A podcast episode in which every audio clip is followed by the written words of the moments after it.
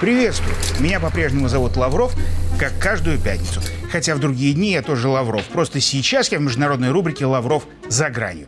А все потому, что здесь у меня в рубрике порой бывают порядком «за». И события заграничные, причем когда-нибудь будут оттуда, куда другие программы не заглядывают. И аналитика чуть-чуть эту самую грань переходящая переходящая, конечно, на словах, но и на личности тоже. И особенно я перехожу на личности из мирового закулисья, как сегодня. Сначала про одну персону, а потом посмотрите, куда меня это заведет.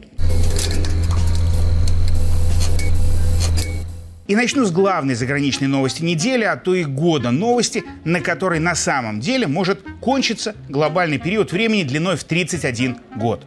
Период этот когда-нибудь позже ряд историков наверняка назовут золотым веком североамериканской транснациональной корпоративной империи чужого добра. Ну, то есть США. А новость, которая может стать явной границей их золотого века, такая.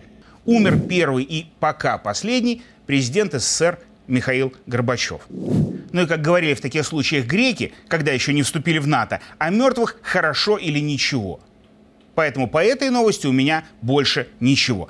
А раз у нас у всех не получилось с Михаилом Сергеевичем, то давайте про что-нибудь совершенно другое. Тем более, что мои сценаристы в штатском, вот прямо здесь, за мировой кулисой, очень советуют меньше шуточек и эротических аллюзий, чтобы не получилось, как в прошлую пятницу. А вот кто любит, как в пятницу, так найдите прошлый выпуск в сети. Однако, если без эротики и шуточек, то действительно случилось на неделе и новость, ну, совсем за гранью. Новость про старость. Тут Байден, ну вы его знаете.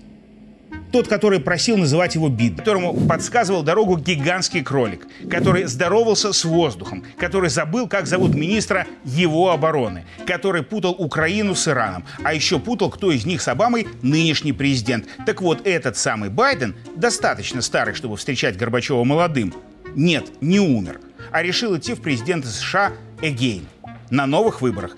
И сделал он это после того, как Трамп, тоже старый, тоже президент, тоже США, потребовал провести перевыборы выборов прошлых, так как Байдена из-за коррупционного скандала с Украиной нельзя было пускать даже на них.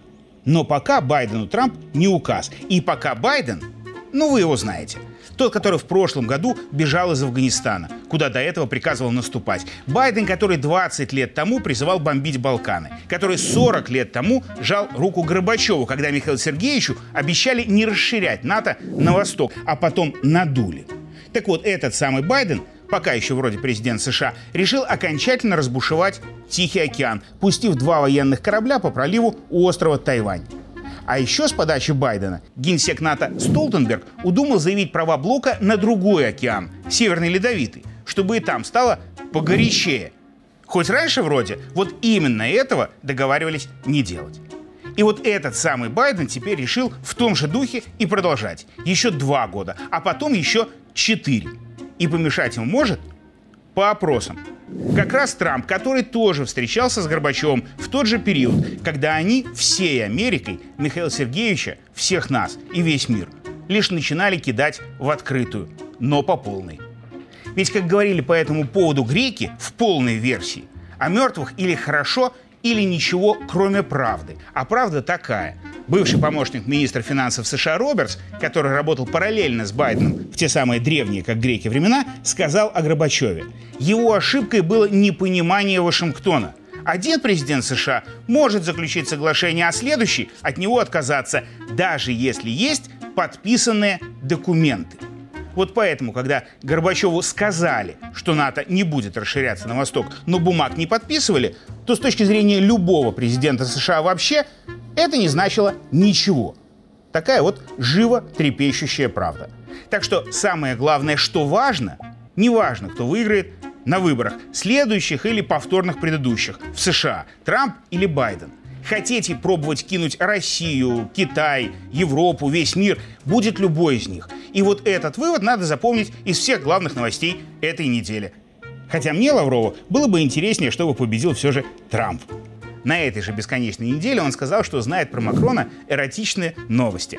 на радостях от победы может как раз и проболтается. Хотя лучше бы про премьера Финляндии. Вот ее бы в генсеке НАТО. Тогда бы на их парадах с рейвом, флажками и страусиными перьями было бы на что посмотреть. Но про кого бы ни были новости, мы как-нибудь в пятницу при случае про это поговорим.